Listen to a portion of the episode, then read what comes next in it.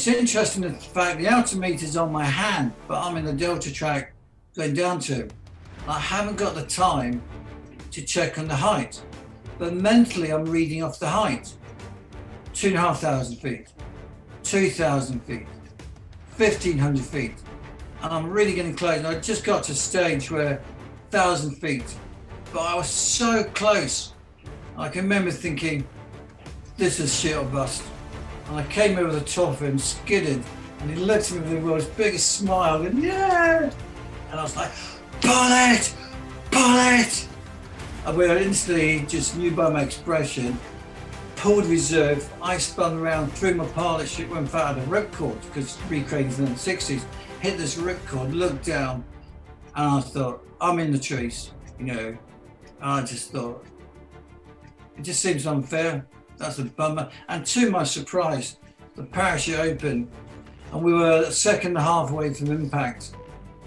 And uh, Leo's wife was filming for the ground and all she could hear me was screaming, pull it. She turned away from the camera and burst into tears. She just thought, that's it, we're both in.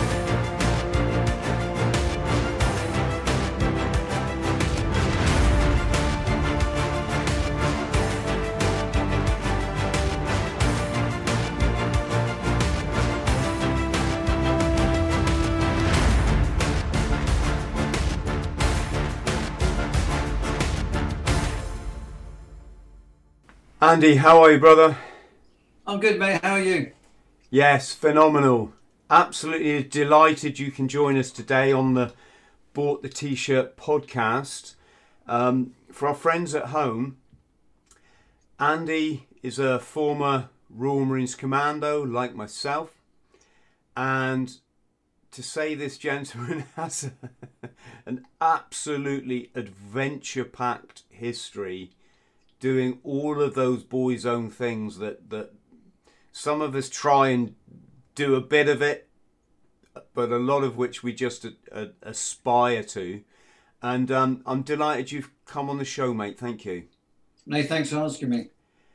So, um, I'm just going to start with a bit of video, Andy. Bear with me. And this is you standing on a bridge here we go. Let's have a look. You won't be able to see this, but our viewers at, at, at home will.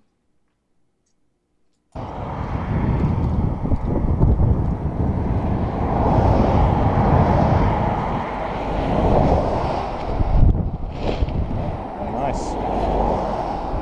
Do you mind if I go, mate? Yeah. Brilliant. Um, the funny thing about that clip, after you breathe a sigh of relief when, when your chute opens, is the guy saying to the other guy, Do you mind if I go, mate? He's like, Yeah, sure. I, I would have thought you'd be so um, sort of keyed up by that stage. No, no, no, I'm going, I'm going, I'm going. But uh, it, it all looks very relaxed. It's something you eventually get used to. I mean, for me on that actual jump, that was after a 28 year layoff from base jumping now just getting back into it. Wow, this this sorry, this jumps 28 years after you started. Yeah, I started base jumping when I was told I was going to be a, a dad. I just thought I got responsibility, so I actually started base jumping. And I always said once the kids grew up, I would get back into it. And eventually, um, as the kids were in the late 20s, I decided to get back into it. So I went to Croatia met an old friend who was running a base school out there, 50 cal, and he took me back to the course. Wow. Nothing's changed. Still heart thumping moments. Yes, I bet. What happens if your drogue chute? So for for people at home, when you skydive, you chuck out a, a mini parachute, which then pulls out your your main canopy. What would happen, Andy? I mean, does that does that mini drogue ever snap off? It shouldn't do, but with base jumping, there are no second chances. You haven't got the height for reserve. So the partnership fails to work correctly, start walking towards the bright light. Yeah, it's kind of, there's just no margin for error, is there, whatsoever? No, that's why it's heart thumping moments. God. Right, let's have a look at the next video. Let's get us back onto the desktop. Um, we'll look at these, Andy, and then we'll we'll discuss your fascinating story. No problems. Now we've got you and a, a group of base jumpers hiking up to the top of a what can only be described as a precipice. Um, That'd be uh, Brento in Italy.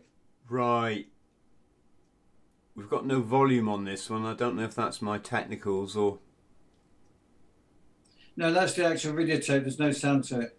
Wow. It really just looks. Here we go.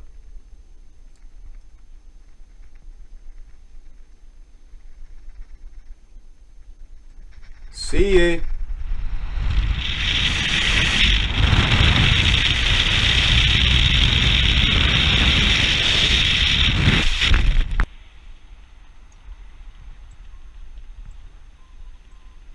Now you look very calm. Yeah, I wasn't calm on the inside, that's for sure. grateful to be alive. I'm I'm I'm I'm guessing. Um, it's funny when you watch a base jumper jumping off a cliff. They it it looks like the, the more you descend, the closer you are to the cliff and the closer you are to hit it. But I'm I'm guessing that no, actually you kind of move. Well, the thing with the high cliffs, it was like with El Capitan, which I first jumped in 1980, that started me on the, the scene. The first five seconds, you don't go anywhere. So when you leap off, you start falling, the cliff is right behind you. And it's like being in the underground when you start to see the posters going faster and faster as the train starts accelerating away. It's exactly the same on the actual base jump. But at five seconds, you've picked up enough speed that when you alter your body position, just like a skydive, you can start to move horizontal along the ground. So you can actually get further distance away from the cliff face. So the high cliffs are actually quite safe because you can get around 600 feet clearance of the cliff. So it's not as dangerous as people perceive, unlike the really low stuff that you just don't get the distance. Do they call that delta tracking like they do in skydiving?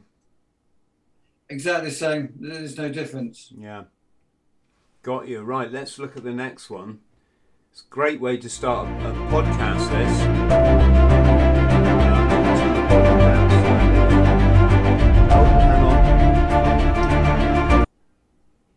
Sorry, technical skills, everyone. I've got to put us on desktop.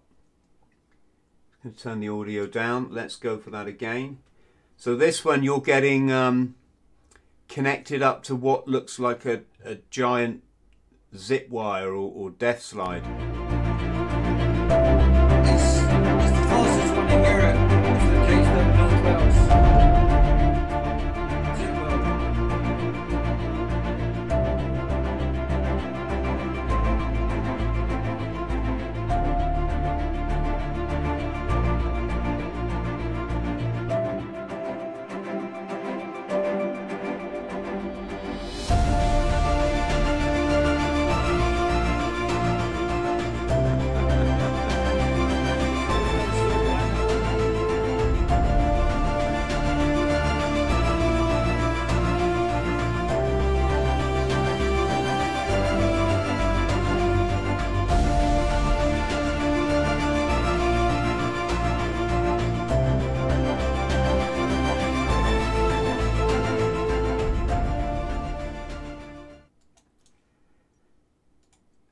Water jump off from a zip wire. How did that come about? Well, Sean, who's an ex uh, Royal Marine Commando, he actually owns Zip World. So when I went to see him, he was telling me that he was going to get Rocket Man to go up the zip wire for publicity, and he was going to get a base jumper to jump it. Well, I immediately said, I'll do it. Sean knew my background from the early days of base jumping, helping to pioneer the base scene in the UK. So he said, right, your project. So the problem I had with the, uh, the zip wire is the speed. Because we pack the parachute for low jumps for fast opening. But when you've got speed, you don't particularly want a fast opening. So that was my first problem. I had to look on the, the location and the landing area, all the ground side was slate. And I just thought, trouble with slate, if you have a bad landing, you'd actually get cut very badly. So the safety option seemed to be the, the water jump. which I wasn't looking forward to because I knew it was going to be freezing cold. The next thing was how I was going to actually come off as it were, because you got no second chances. So I had to make sure that when I disengaged, I was going to fall away cleanly, face to earth. So I had a harness made up. The difference from a skydiving harness, instead of the risers being from your shoulders, I had it from the back of my back. So it tilted me slightly forwards. So I had a harness made up for a cutaway system. So I wore that, plus the parachute with his own harness. The risers from the cutaway system were connected to the zip wire. And we did a test run to record the speed, which I personally thought was too fast. I didn't really want that hard opening. So what I did, I took two pilot chutes to create drag. And that slowed me down enough that I deemed it safe enough to do the, the low altitude base pack method. And as I went down, I had my marker point, which was my highest point, and all I had to do was release and throw the drag out. And uh, exactly as I thought would happen, worked. You always have that thing when you do something brand new. Have you covered all the angles? So you mentally go through the whole thing. I've done this, done that. All the boxes are ticked. So the only thing that's stopping me is the mental game. You just got to say to yourself, believe in yourself, believe in the method. Take a deep breath, then the journey starts. My gosh, and is there any kind of risk of drowning? Well, I'm, I'm guessing there is. Not when you've got a safety boat. no, I was expecting when I hit the water to see this roar of engine and this boat comes zooming towards me. Instead, all I saw was the boat going chug, chug, chug, chug, chug, chug towards me as I was treading water. The interest with the zip wire one is the first time it had been done in the UK never been done before in the UK. It's only been done abroad. As far as we know, it's the first commercial zip wire that's been base jumped. Wow! Congratulations. Did you have a have to wear a life jacket, or was that too too cumbersome? There just been too much with two harnesses and a life jacket. The fact I had a safety belt then was going to get to me, I deemed it not necessary. There's no currents or anything. It's just a lake. Right, got you, got you. Right, let's have a look at another, the next video.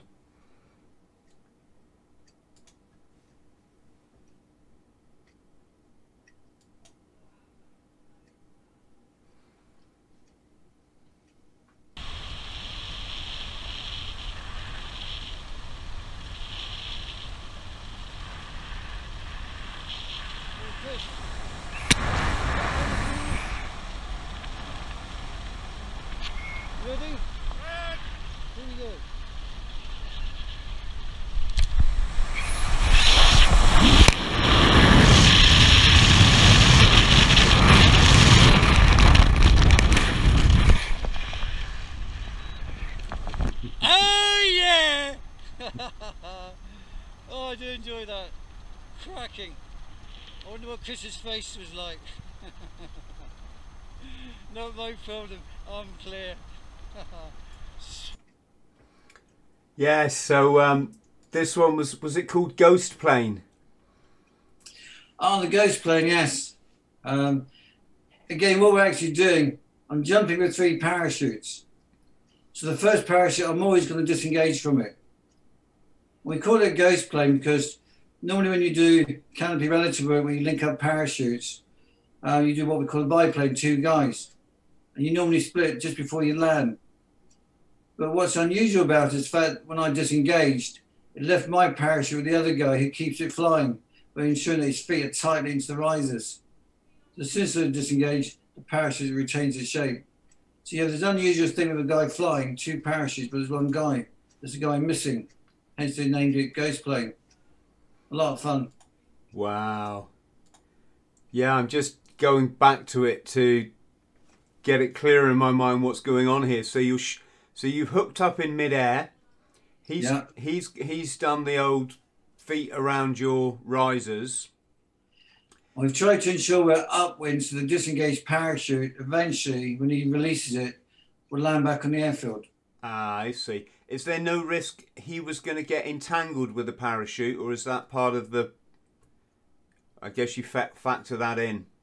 It's probably why I was giggling afterwards because I knew I was perfectly all right. I left him with the problem. But no, it's, it's not a problem because all he has to do is kick his feet out. again, it's just the perception. But it's actually very safe to do. Yeah, it looks like your chute is just remained open. Is is that what was supposed to happen? Exactly that. And that's where it's to put his feet tightly into the risers so it doesn't cause any slack when I release. Have a look at the next one.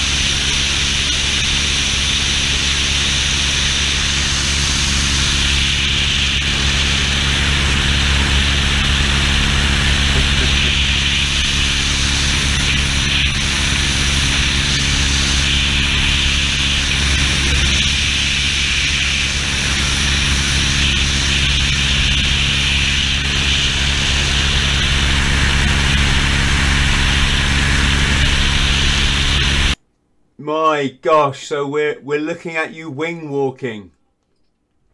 That's a good laugh. I thoroughly enjoyed that. Well, you look happy in all of your shots. The thing with wing walking again, if you analyze it, you're in the harness, you're tightly strapped in, you fix the aeroplane. So there are no issues.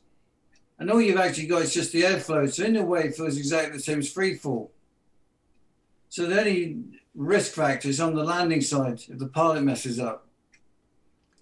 Yeah, then you get pancaked. That's why I choose not to think about that side. I focus on the positive side. He's a good pilot. Did you have to think about death a lot, um, Andy? I I watched you. You'd probably know this gentleman.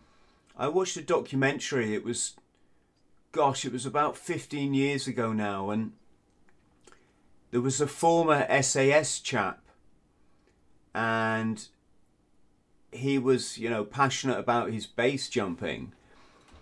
But over the course of this documentary, you you started to get the impression that this guy was getting edgy like his nerves were were starting to become a factor of you know i mean obviously you're going to be nervous but it, it was like he was second guessing himself and um, they went up to the famous cliffs in in norway and i don't know if it was there or if it was shortly after but he i don't know what the vernacular is but i'm I'm going to say he creamed in, and um, that was him.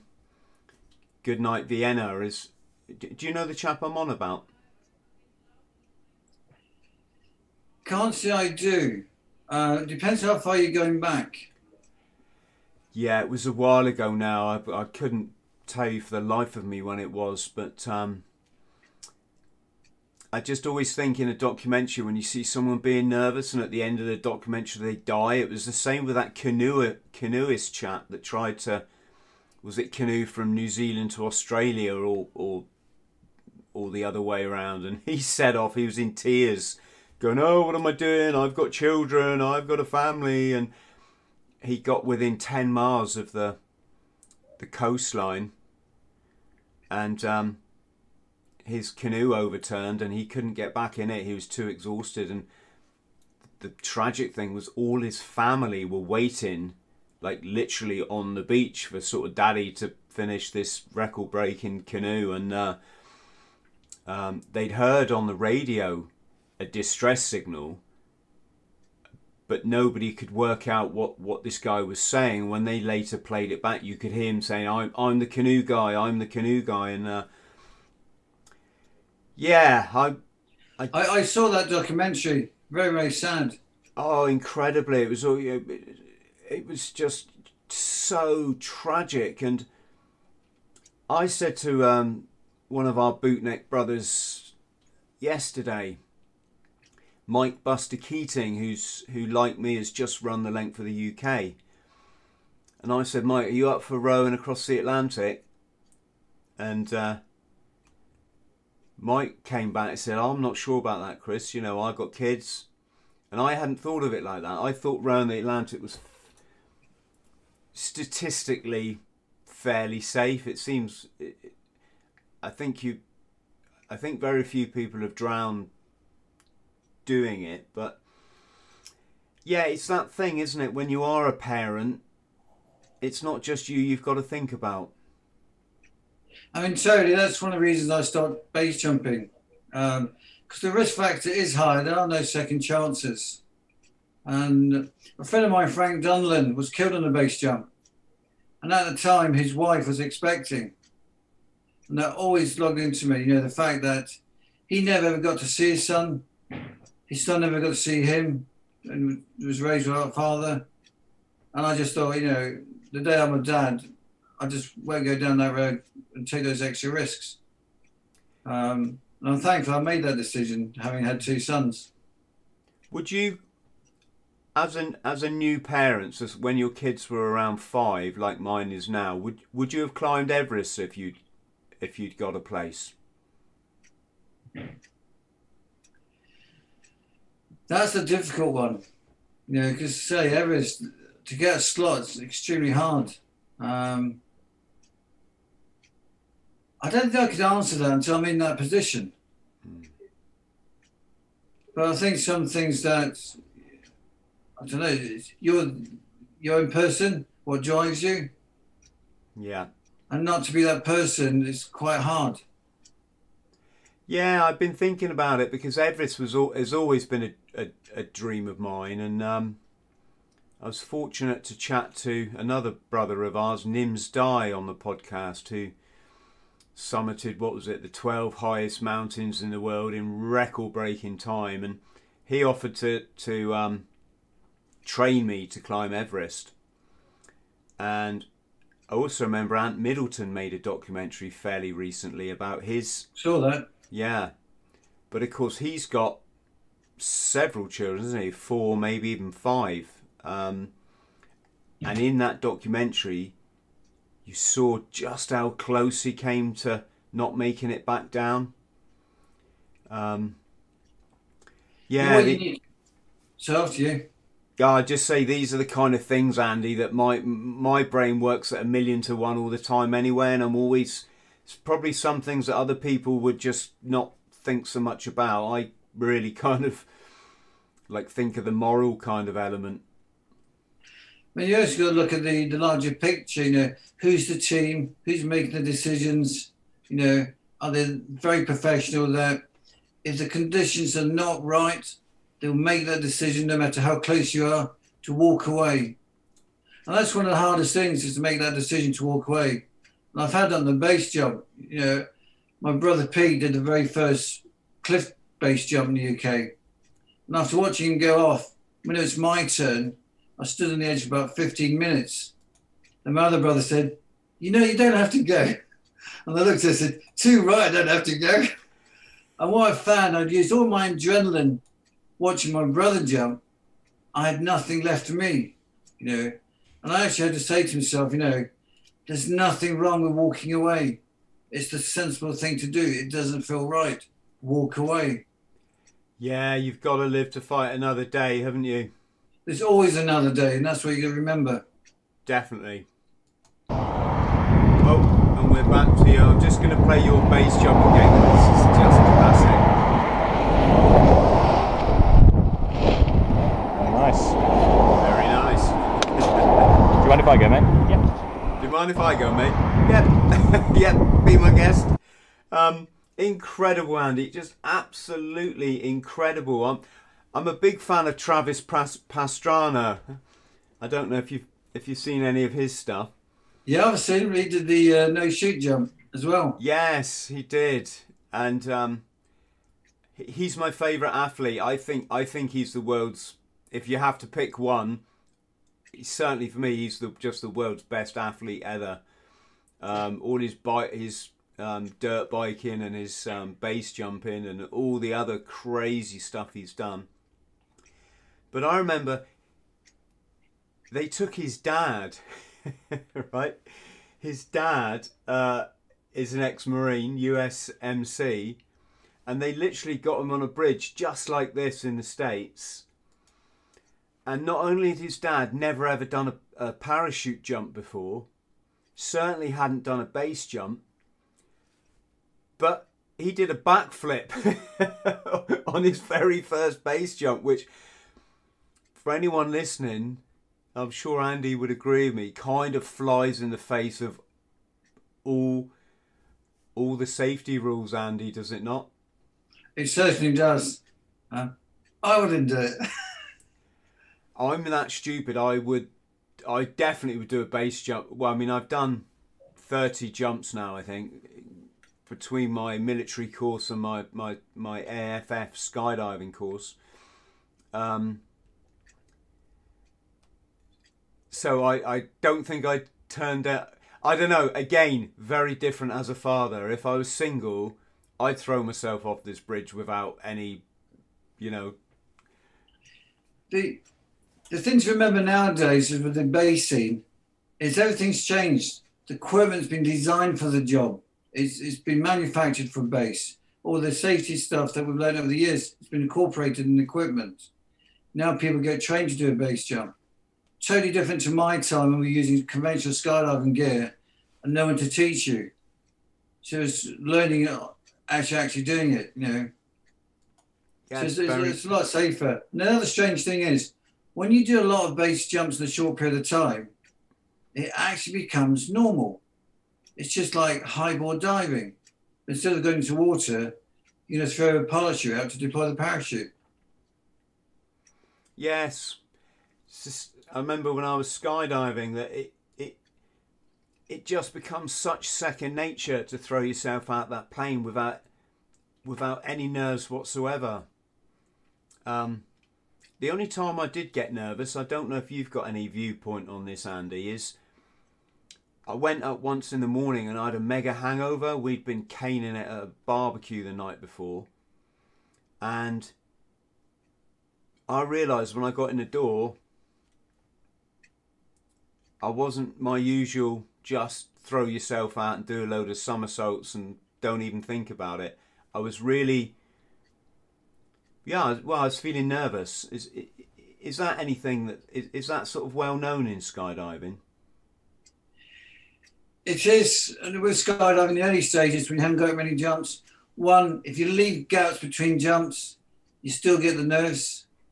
It's when you do sort of you know, a couple hundred jumps, that side goes. But what you probably notice is your thought process was slowed down. And that's what made you more nervous because of the alcohol side.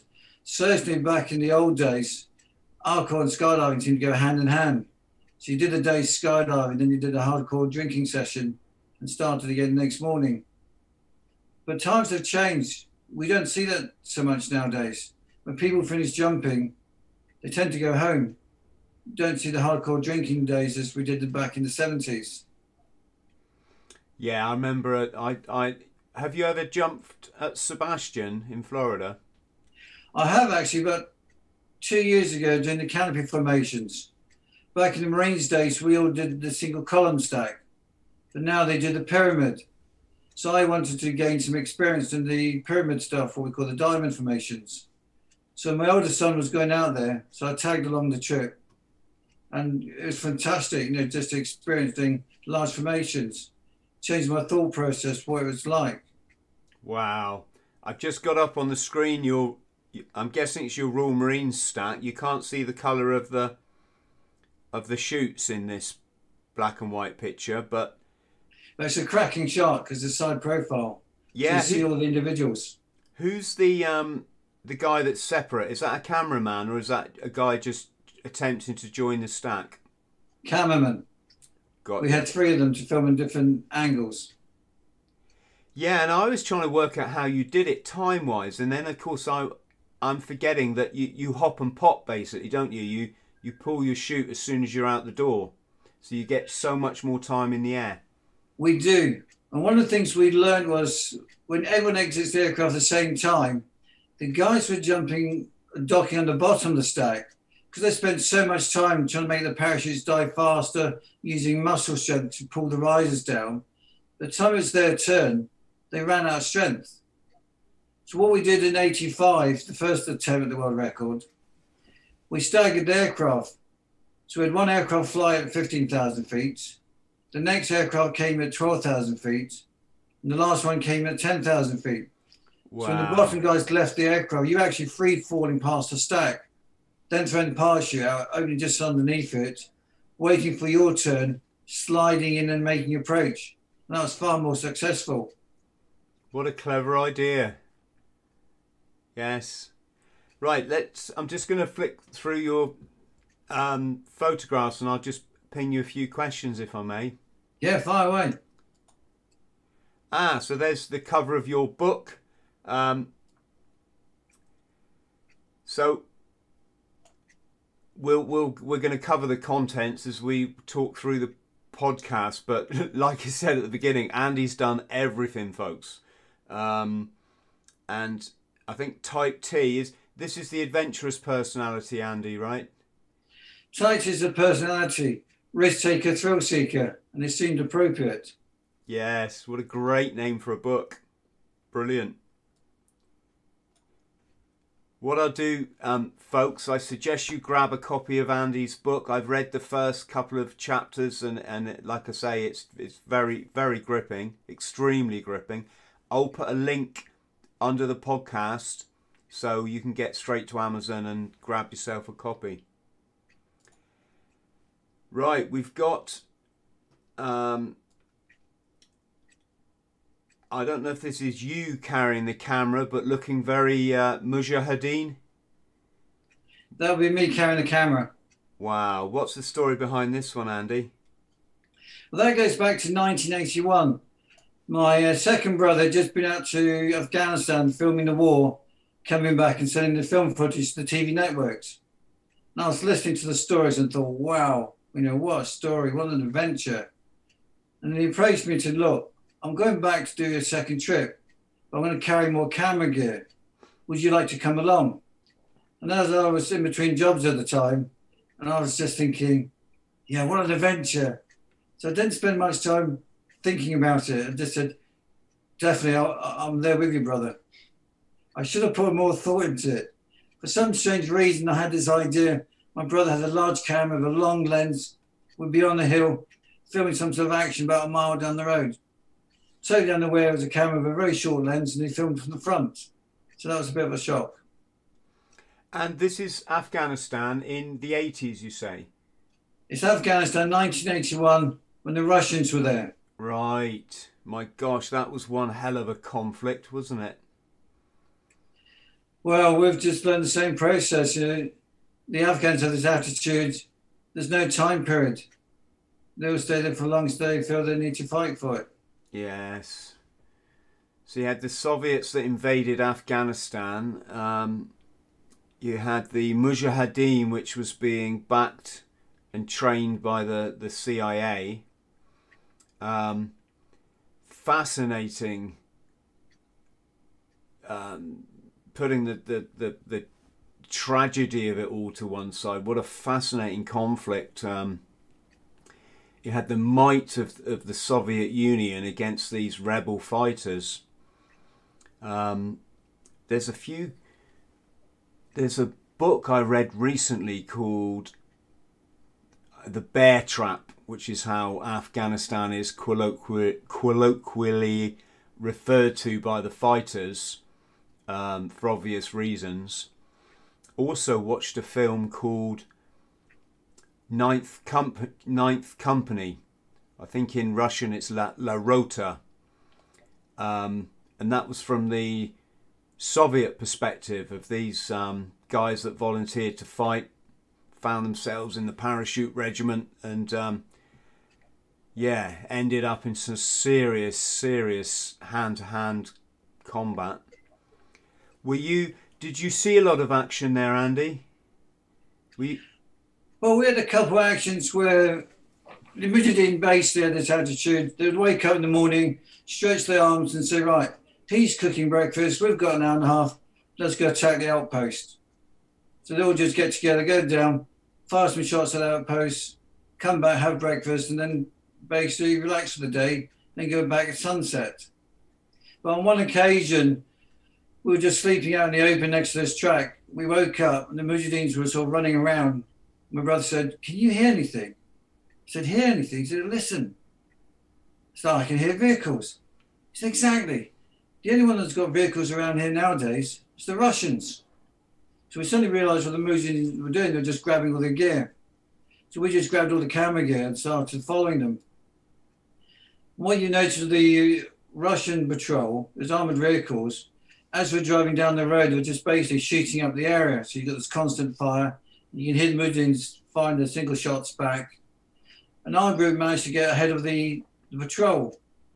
We had a guy called Khomeini who was leading our group who crawled out to open ground with an RPG. And I just thought, you know, that guy's crazy.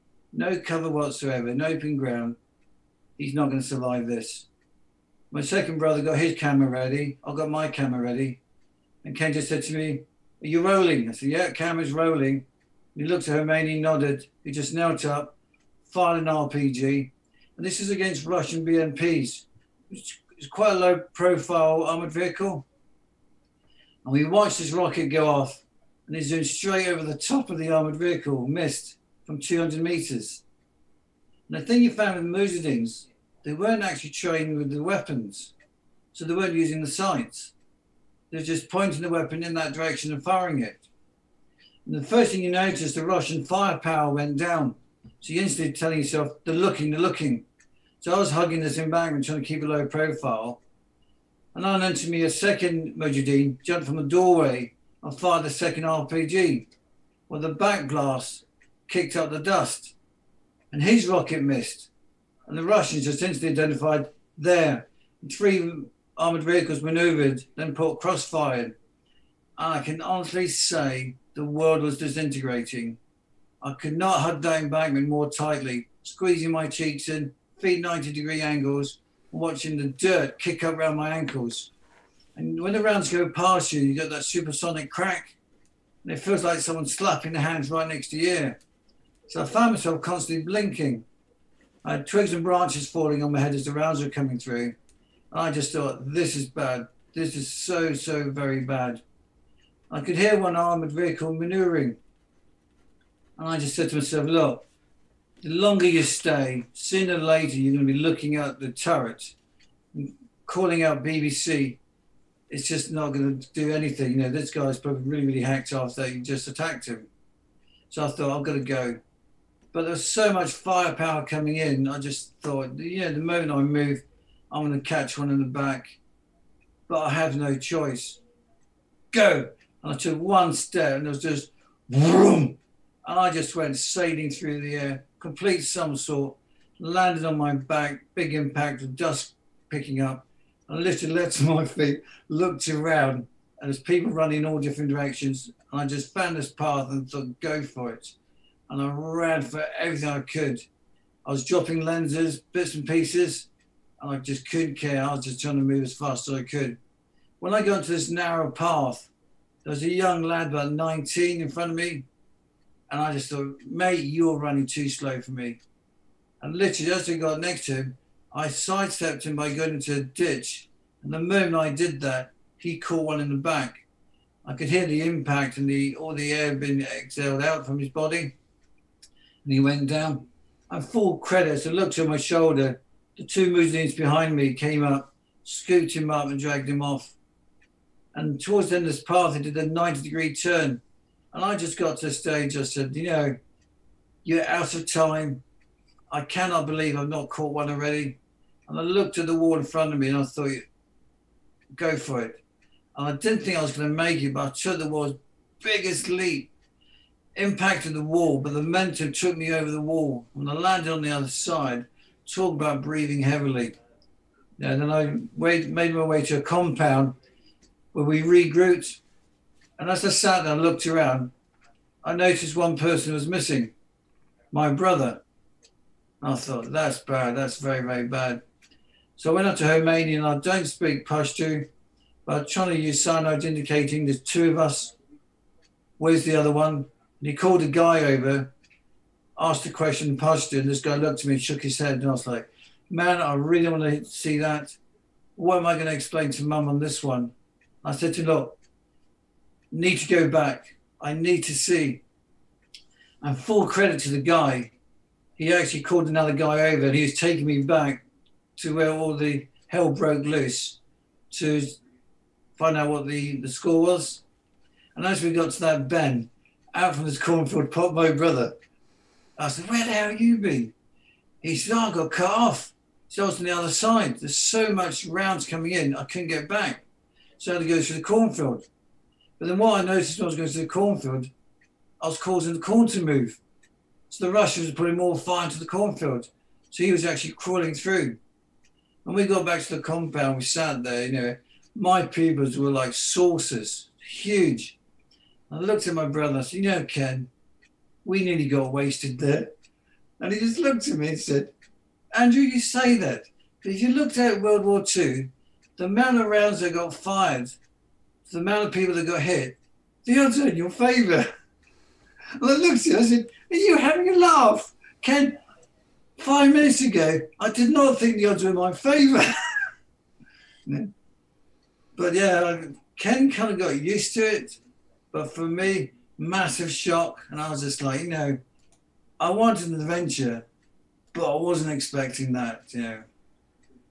I bet. and I just want to go back because we didn't. Um, I'm just going to go back to the um, Royal Marines freefall team because we didn't really um, cover that as much as I would have liked, Andy. I, I, I almost glossed over it then. Um, because back in the day, it was a big thing in the Corps, wasn't it? I remember you used to have the, the bumper stickers, Royal Marines, you know, free free fall Royal Marines and that kind of stuff. And the old jump marine stickers, the zapping everywhere.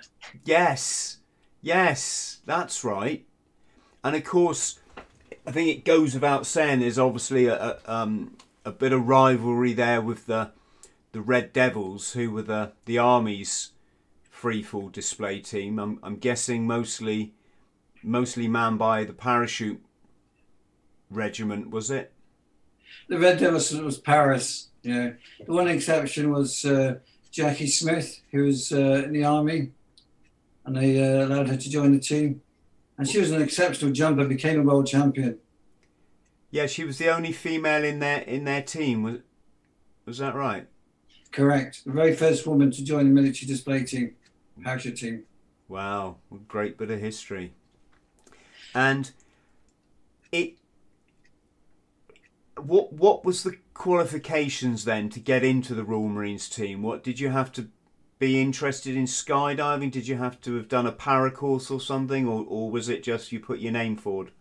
Well, it initially started when they looked towards forming an official team.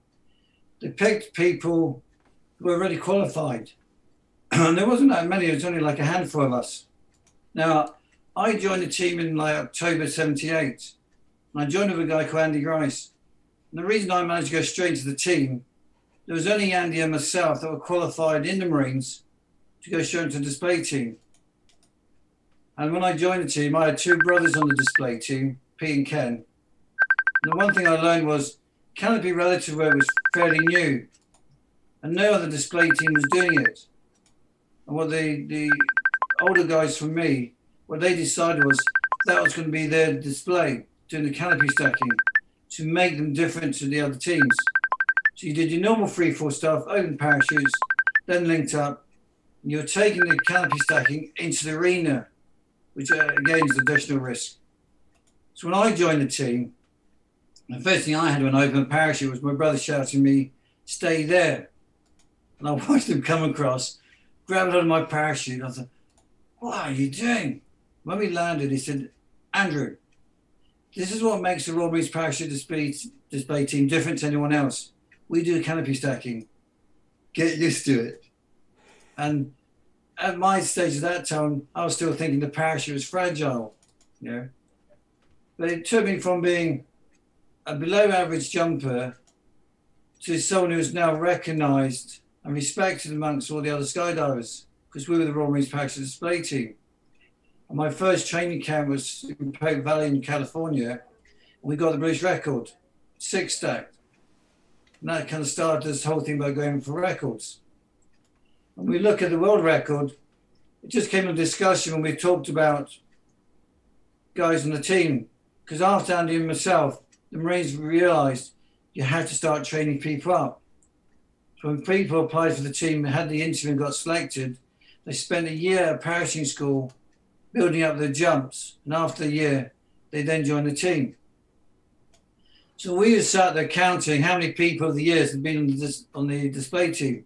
And we realised, you know, if you count the ex-Marines as well, we've got enough people to go for the world record. So Rod Boswell organised the whole thing, and full respect to him for organising it all. We contacted Mick Upton, who had left the Corps 10 years previously, hadn't jumped since.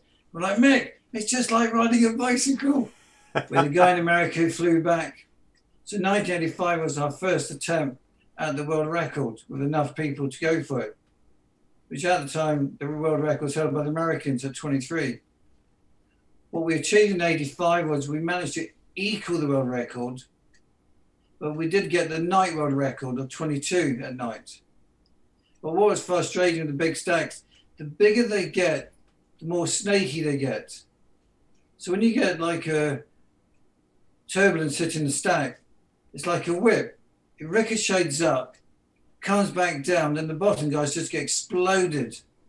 So we kept getting like 21, 22. And you think at the time, the biggest stacks in the world was 123, 122, 121. The time we finished, we did 123, 12 22s, 12 21s, and we just thought, you know, we were so, so close. We made the decision to come back in 86 and to try again. And the very first jump, we equaled the world record again. our issue was constantly the cloud. Every time we got lower down, we got near a cloud, it created the turbulence. I can remember when we finally got it, I was totally unaware. Because when the stack gets bigger, it gets heavier. So when you're in the stack, it feels like your legs are being pulled out, your arms are being pulled out. And I actually took a couple of twisting lines to be able to hold on. Because I just thought, you know, if I dropped 16 rings, they would not be impressed. so I cheated and took a grip of the lines, took a twist. And when we broke off the stack, I had no strength for landing to flare the parachute. My arms were just spent. And I remember just bouncing on the ground, picking myself up, walking back, thinking, oh, I know, I'm going to have to do that again. Someone came out to me big smile and said, You've done it. I said, Done more. He said, You just got the world record. I was like, Oh, thank goodness for that. Let's go for the team. Oh, brilliant. Was it um was it sort of a feeling of kudos to be in the team? Did it make you a hit with the women or anything like that, or just amongst your fellow bootnecks? I think the biggest thing for us was to respect from other skydivers. You know, we built this reputation. We were, without doubt, at the time, the best display team in the, in the country. No one could compete with us. Uh, and even the Red Devils respected us for it. I think that meant more to us. You know, as for the women, you know, we're too busy skydiving. We're more interested in skydiving. What we did have was other members of the display team, as the Arnold Combat team, and various other people kept pinching our skydiving t-shirts, and in the evening going around as the freefall team. brilliant, brilliant. And Andy, why did the remembering how legendary? I mean, you guys were like on Blue Peter, so this ch- children's TV program. You were on the news. You were all almost like constantly in the in the media and stuff. It was a it was a big old um uh, guy. I almost used the word propaganda tool then, but I meant it was a big uh, recruiting tool, wasn't it? What? Why did it, why did it end? Cutbacks. Pretty all it was. You know, the Marines had to find areas that had cut back on money, and they chose the free for team. You know, for us, we couldn't understand it just for the, the PR side, what we did. But the same thing happened with Royal Marines motorbike display team. When they were operating, they were best in the country and they got axed. And hence the Army white helmets became like the only display team around on the motorbikes. Uh, it's a real shame. Personally, I think it was a mistake.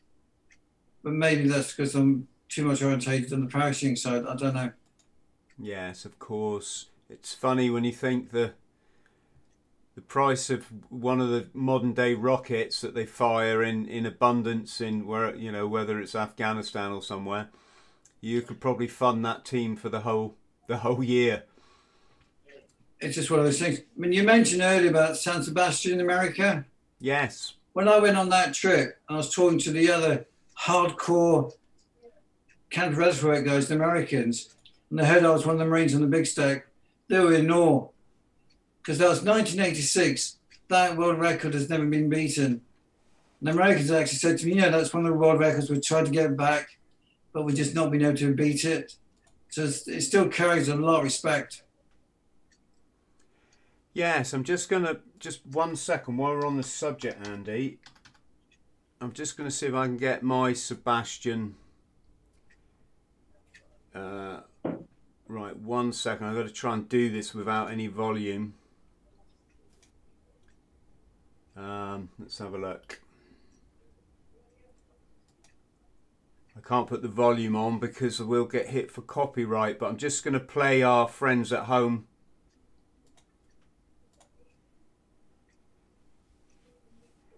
This is me, folks, at Sebastian. This is in the, the preparation area where you go and you, you, you, you either pack your shoot yourself or if you don't know how, you, you pay somebody to do it.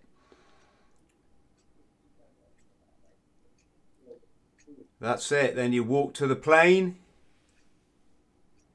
You mind the propellers or the props.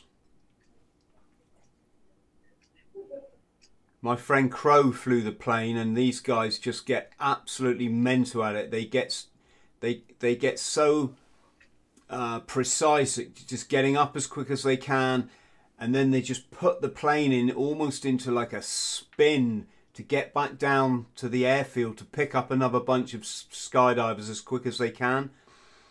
They know how to feather the propellers to, to get the best out of the, the you know to really make the plane perform. This is us going up over the beautiful Florida Sea. When I used to fly over the sea, you could see sharks swimming in the in the water, sometimes near the near near the bathing beaches. There we are. Sorry there's no volume folks, it's just we'll get hit for copyright because the tracks, um, they don't care what track they put on. They don't care at the Skydive Centre if they're breaking copyright. They just want to sell you a video. So he's saying to me now, one of the guys in the plane, how you feeling Chris? So I'm shitting myself like I always do. it, it was a lie. I, I never did except that time when I had the hangover. This man here, my, my little boy, always says, Is that you, Dad? I'm, I say, No, that's Mr. Boring. He's gone for the traditional exit. Daddy comes out. Three, four. It does six somersaults. um, this is the delta tracking that Andy and I were were talking about. Everything cool in the USA is called delta, so like delta tracking, delta force. And just gonna backflip. Then you make this movement to signal to skydivers above you you're to pull your chute.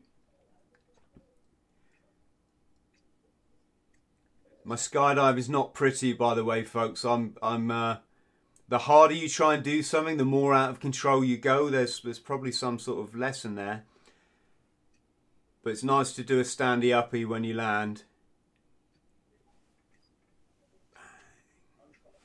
Yeah, that's it. It's just one of those things. I have you ever seen the film Point Break, Andy? I have, yeah. I watched that back in the mid '90s and um, or late '90s, and I just thought, I've got to do this sport. Especially when he goes right, put that on, and the guy's never is it agent, special agent Utah or whatever his name is, has never done a skydive in his life. He's like, right, put that on, and just you just pull that. He's like, okay. Um, These yeah. films are great. Right, we're going to go back to your amazing photographs. Um, so that was Sebastian. Um, bum, bum, bum, bum. What have we got here? So, few people are going to be familiar familiar with this um, this road, Heartbreak Lane, or, or part of it. I think it's when you go. I think I think this is referred to as the pig farm. Andy, is that? Is my memory serving me correct? Correct, yeah. Just Yeah. as it starts to go up the hill. Wow, and when you look at this photo of you guys speed marching, um, it's it's going to be in the latter stages of training because you're all wearing your battle fatigues. So I'm guessing this is a is the nine mile pass out or maybe the six miler, It's the Um, nine mile speed march. nine miler, and it's just anybody that's ever been through Lympstone will. This photo says it all, doesn't it? It does. And I always found the speed march is not too bad because I was a runner. But it swings and roundabouts like short guys tend to find the running not too bad. Taller guys tend to find it a bit harder.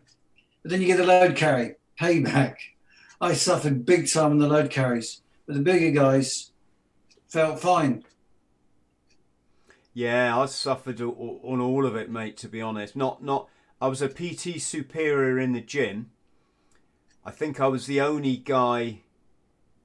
There might have been two, possibly three, but I certainly was one of the only three that could climb the um, thirty-foot ropes in full kit using just my arms, and then do it again, right? And when you bear in mind some of the guys that just couldn't even climb it once using their legs, that was um, Yeah. that was how strong my upper body strength was. Um, but the swimming, the, the the battle swimming test, and the speed marching and the low carrying was just torture, absolute torture for me. And the swimming was just, I didn't pass the swimming test until, I think, till we got in the king squad. Did you find a lot of these things though? And it's a bit like some of the extreme stuff. It's of a mental game. You you just got to win the mental game. So like things like speed marches, I used to say to myself, it can't last forever. At some point, the training team's going to say, stop. So just keep going. So you just play the mental game. Yeah, I played the mental game. It's probably why it's so painful. I should have just dropped out and gone home. I mean, we. I think anyone that's got the green lid has. Um, we've all know to play the mental game, don't we? You just hang in there. But Totally. but the pain, the pain of hanging in there was. It's just extreme. Um, I'm not being a good recruiter here, am I? but But plenty of people out there will want the challenge. Yeah, the challenge is yourself. And that's what they need to find out, some answers. you run along, don't you, don't you, Andy? And you think, do you know what? If I've got the energy to collapse now on the, on the verge, I got the energy to put one more foot in front of the other, and that's that's just like the philosophy, isn't it? You just just you just praying for them to say right, troop, halt, or break into what's it? Break into quick, t- not quick time. I can't even remember the terminology now. It's been so long, but you know, you break into a march and then it's stop. Right, fellas, breathe in through the nose, out through the mouth, and by this time you all collapsed in a field, going, "Yes, it's over, it's and over." believe that finishing line is the finishing line. Yes. And it's not always the finishing line, is it? No, it's Sometimes not. You, you, think the four tonner truck is around the next corner and, and it's not. And, and then sometimes it is, which was a, is kind of the anti. Um, here, mate, we've got your um, your record book, your log book. And it says here first British solid object jump, four went off. Um, th- something s- looks like three squares or something from 900 feet. Um, round, a round canopy, which is interesting. Yeah, that was me. An experience I will never forget. How about that? So Does what's that tell the story behind that? yeah? What's the story behind that one? Well, 1980, the skydiving had an AGM. And in those days, people used to bring the latest films out so you could see the latest skydiving. And I just got into the cinema section with my pint, you know, just wanted the rest of my legs. Well, this film just finished, and the guy said, Oh, can I put my film on? Went, Yeah, yeah, put your film on. The first thing he noticed was backpackers hiking down the road. And the camera kept panning to this cliff.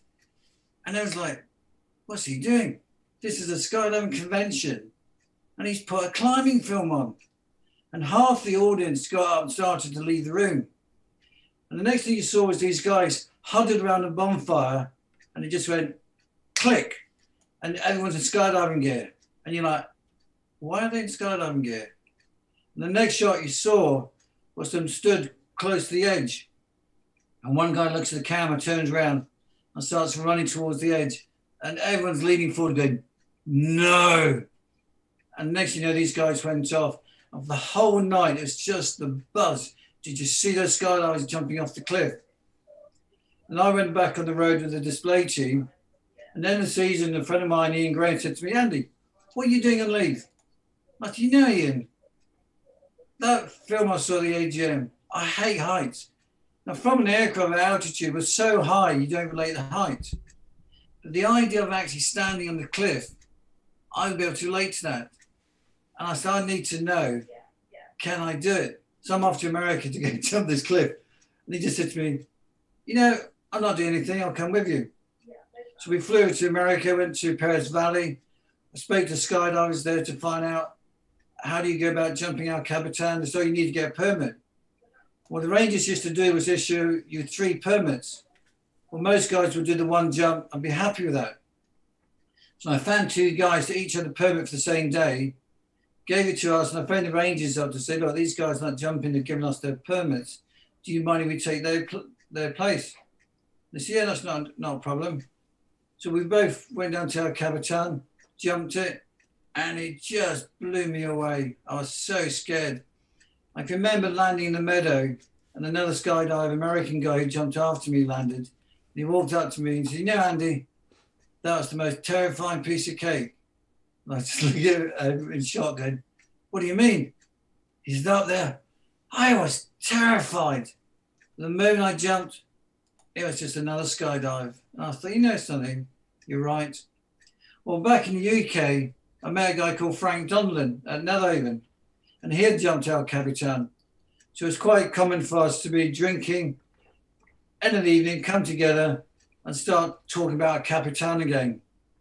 And then one day, Frank came up to me. He said, Andy, I've got this letter from a guy called Carl Boenish. They've started this thing called BASE. I said, BASE? So what's that? He said, to, to qualify for BASE, you need to jump a building, an antenna, span that could be like a bridge or a cable car, and earth, a cliff. And that's how you get your base number. So how high is the buildings? Can't be that high. And thought nothing more of it. Then my older brother came back from the States. I said, Oh, how'd you get on the States, Pete? So really good. Got 35 jumps out an airplane.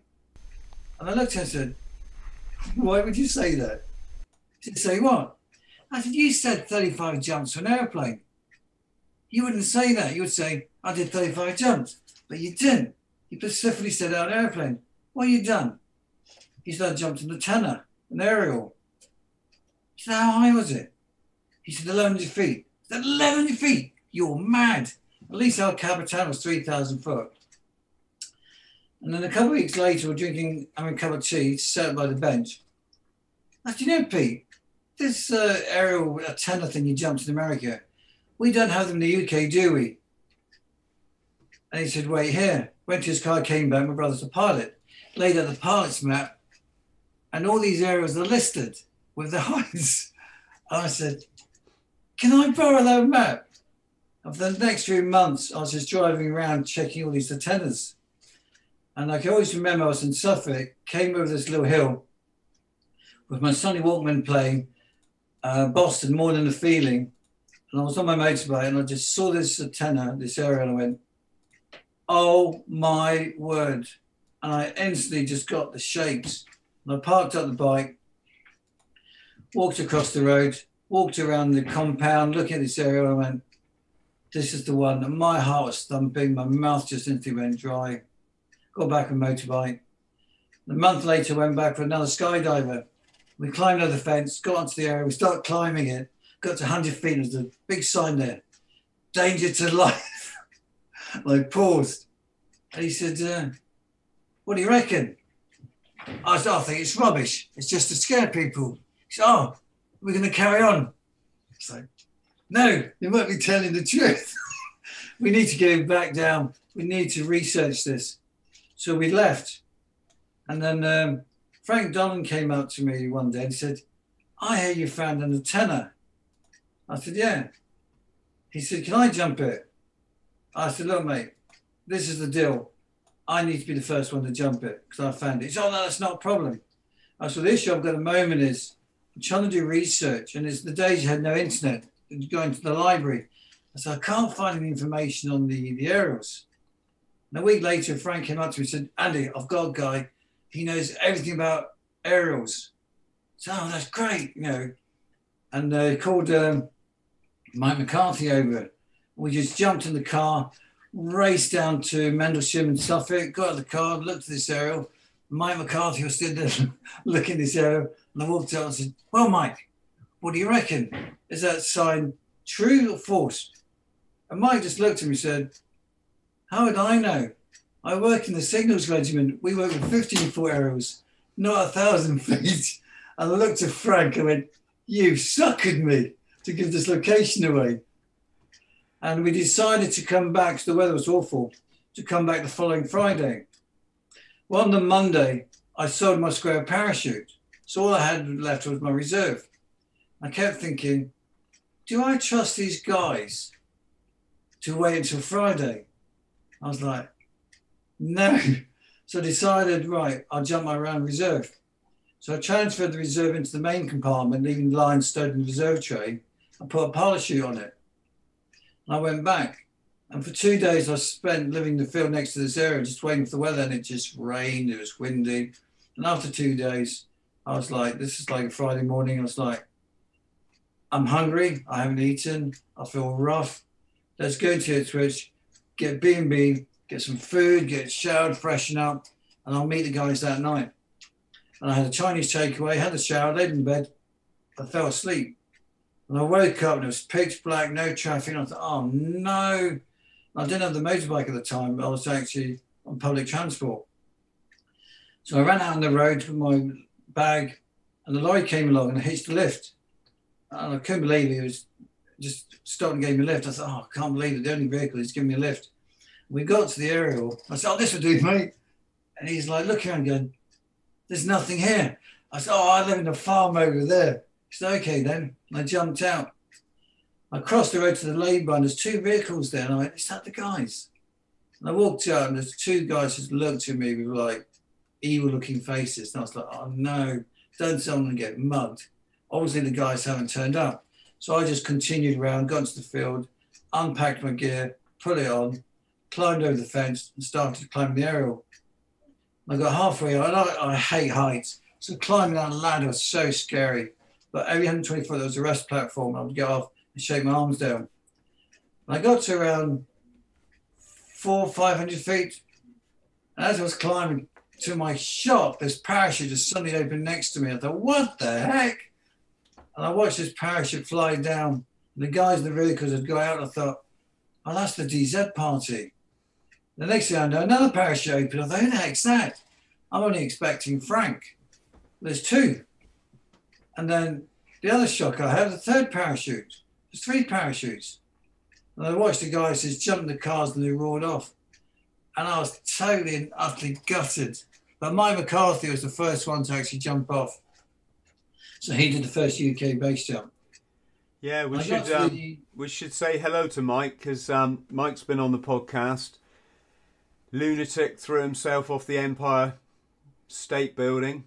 Oh, he's Um, quite a character. Yes, yes, he is, and uh, I get the full uncensored version because we're friends. Not a bit more than we can put out on the podcast, but um, yes, incredible man, incredible man. In fact, I did a podcast with him yesterday actually. So, Andy, just one second. And we're back. Yes. Um, looking at a photo here, Andy. Um, I'll try and describe it. It it it looks like two people have jumped out of a Cessna 172 and then changed their mind. um, can you hear me? Okay. I can hear you, okay? I'm Yeah. just something. Yeah, there, uh, there's two guys clinging onto a Cessna. Ah, yes, yes, the, the stunt. Yeah. Um, one's acting as the, the student, uh, and it's recreating an incident in the um, late 1960s. It was actually from uh, a Dragon Rapide, but we just don't have those jump fly nowadays. And the student left the aircraft got hung up. The jump master went down the line, grabbed the student's reserve, cut himself free, deployed the student's reserve, and he got the George Medal. Oh, one second, mate. One sec. Yes. Um. Sorry, Andy. uh, For friends at home, I had to in- interrupt Andy because we got a technical glitch. Um. The. So sorry. What was the the the re? Can you just refresh your memory, Andy? What was the reconstruction? On the um, the oh for the the stunt, Yeah. It was recreating an incident in the 19, late 1960s where soon left the aircraft and the static line got snagged and he was hung up outside the aeroplane. The jump master asked the pilot to keep flying, retain the, the altitude. He decided to climb down the static line, grabbed the student's reserve, cut the static line. As he fell free, he deployed the student's reserve and got a George Medal. Whoa. Now, we were recreating this for a documentary called Dead Man's Tales, which covers a few stories. So, um, so I went down on the static line. I had to climb down the static line to get to him. And just for film purposes, when we release, we're going to do a little bit of free fall side just to sort of entertain the public watching the, the documentary. And But we had to do that five times oh, you did the stunt five times. just to maximize the footage. Wow. The only thing I did different was the guy who did it for real had a strop that he fed round the static line. So had he slipped, he would still end up where the student was. But I looked at this and thought, if I'm coming down with a strop and my parachute accidentally deploys, I'm going to pull the whole aircraft out of the sky. And I, I opted not to do it. So if, if it did deploy, I would get ripped off, but not not the aircraft. So just started on the cautious side. But we did that five times. Yeah, when I skydive, and it's probably this, I'm sure you've had the same experience. The pilot normally wears a, a, a very thin parachute just in case anybody brings the plane down accidentally. Yeah, I mean, that stunt went well. It was the stunt afterwards that uh, was very, very interesting. Do you want to talk about that, or should we go back to the logbook? Don't mind. Up Oh. to you. Okay. All right. If you tell us this bit, then we'll go back to the the, Okay. log, logbook one.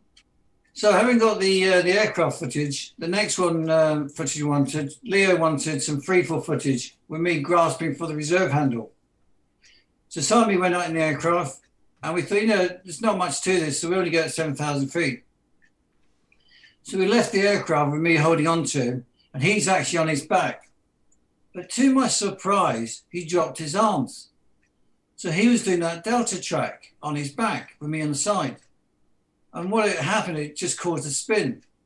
So we just ended up spinning away. The G force was such I couldn't release one hand to reach for the reserve handle. And I looked at him out to me and I said, Look, this has gone pear shaped. Well, break off gonna let him go. He's going to realize where break off height and just deploy his parachute. So let him go. I turned it a half hearted track because I'm expecting his parachute to, to deploy.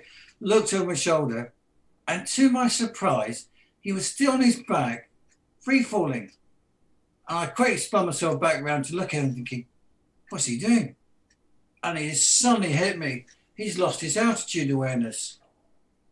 And I just thought, instantly just thought, I'm going to get to him. I started to dive towards him. And it's interesting the fact the altimeter's on my hand, but I'm in the delta track going down to him. I haven't got the time to check on the height, but mentally I'm reading off the height two and a half thousand feet, 2,000 feet, 1,500 feet.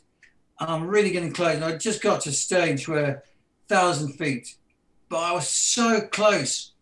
I can remember thinking, this is shit or bust. And I came over the top of him, skidded. And he looked at me with the world's biggest smile and yeah. And I was like, bullet, bullet. And we instantly just knew by my expression, pulled reserve. I spun around, threw my pilot chute, went out of the ripcord because recreating in the 60s, hit this ripcord, looked down, and I thought, I'm in the trees, you know. I just thought, it just seems unfair. That's a bummer. And to my surprise, the parachute opened and we were second half away from impact. And uh, Leo's wife was filming for the ground, and all she could hear me was screaming, pull it. She turned away from the camera and burst into tears because she just thought, that's it, we're both in. Um, and afterwards, I thought about it. We had just got back from America doing training jumps from 13,000 feet. And Si's mental clock was 13,000, not 7,000. You know, Ah, massive shock. You know, and we didn't have safety devices in those days, the automatic activation devices. You know, now to Si's credit, every year around Christmas we tend to meet up with a few other friends, and he always buys me a pint to say, "Thank you very much." You know, my two kids exist because of you. So I get a free incredible. pint year. Just incredible. Um, just make a note of that, Andy.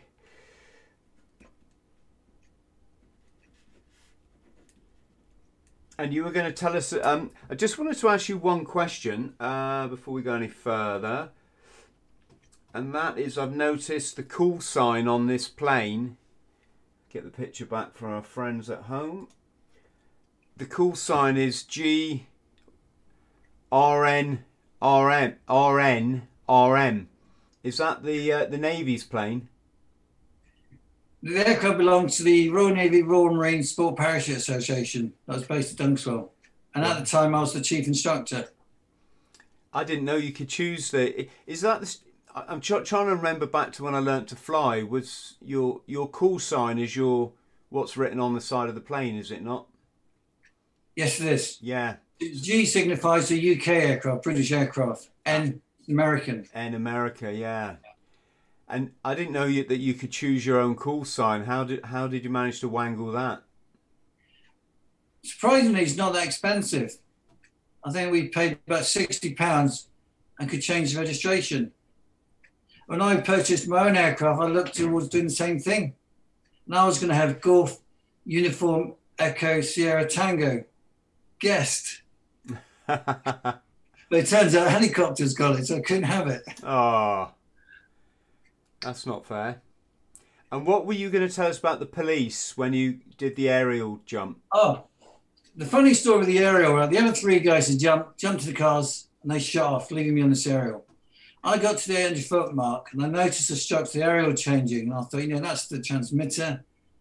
I'm not going to go any higher in case I get cut. I'm going to leave from here. And all of a sudden, I had this police siren. I thought, what? And I noticed to my left, it was an industrial area. And some of those people had seen the other people jump. But they'd also seen me climb. And one guy used to run outside, look up, then go back inside the building. When I got to the 800 foot mark, this guy came out, ran back in, about 40 people came out. And when I heard the police siren, I thought, oh, you snitches. You phoned the police. So I thought, what am I going to do? And I sat there and I thought, I'll tell you what. I'll let the person climb the ladder and I'll jump off. And then to my surprise, the police didn't get out the car. They drove off into the industrial area. And I thought, I'll tell you what, the winds are going that direction. Let's let's think about this. I jump off, they've never seen anything like it. They're totally amazed. I'm drifting away. I land. Then they start thinking, we need to get to. Meanwhile, I'm running. Time to go now. So I got ready, climbed out the structure, holding to the pilot chute, looked across, saw this police car parked up, and a guy ran from the crowd, spoke to this policeman and got out of the car. The next I heard was his voice screaming, Oi! Get down! I thought, I'll tell you what, since he's called it, I'll do it. And since I've got an audience, play to it. So I gave him a big wave, and I leapt off, threw the parachute out, my round reserve parachute open. And to this day, it's still the only round reserve parachute base jump. And I landed, and I actually did manage to get away. When I went back to get my power bag, it was missing. So I thought, okay, the police have got the power bag. Well, wet sleeping bag. Don't worry about it.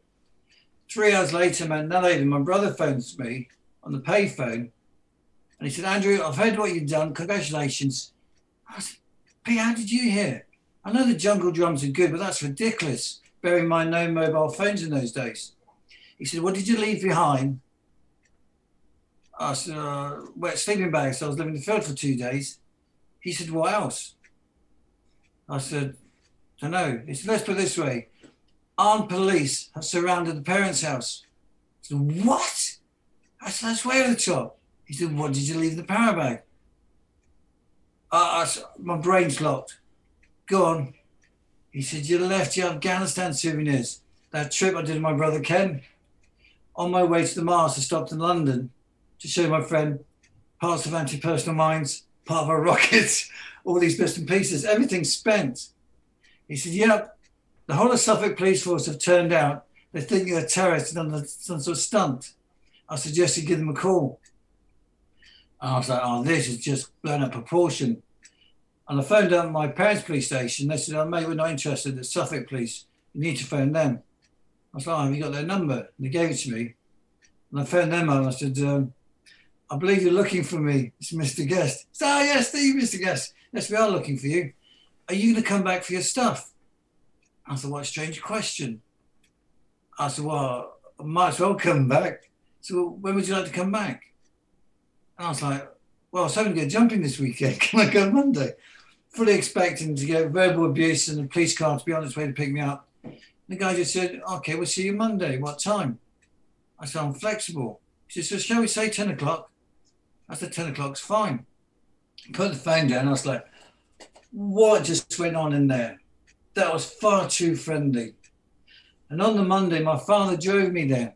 We parked outside. There's a small police station in the village called I. And he parked up the car and I said, right, you know, I'll go have a chat. I went in the police station. There's the desk sergeant there. And he said, oh, good morning, sir. Can I help you? And I said, good morning. I believe you expect me, Mr. Guest. And he just smiled and went, oh, Mr. Guest, yes, we are expecting you through that door.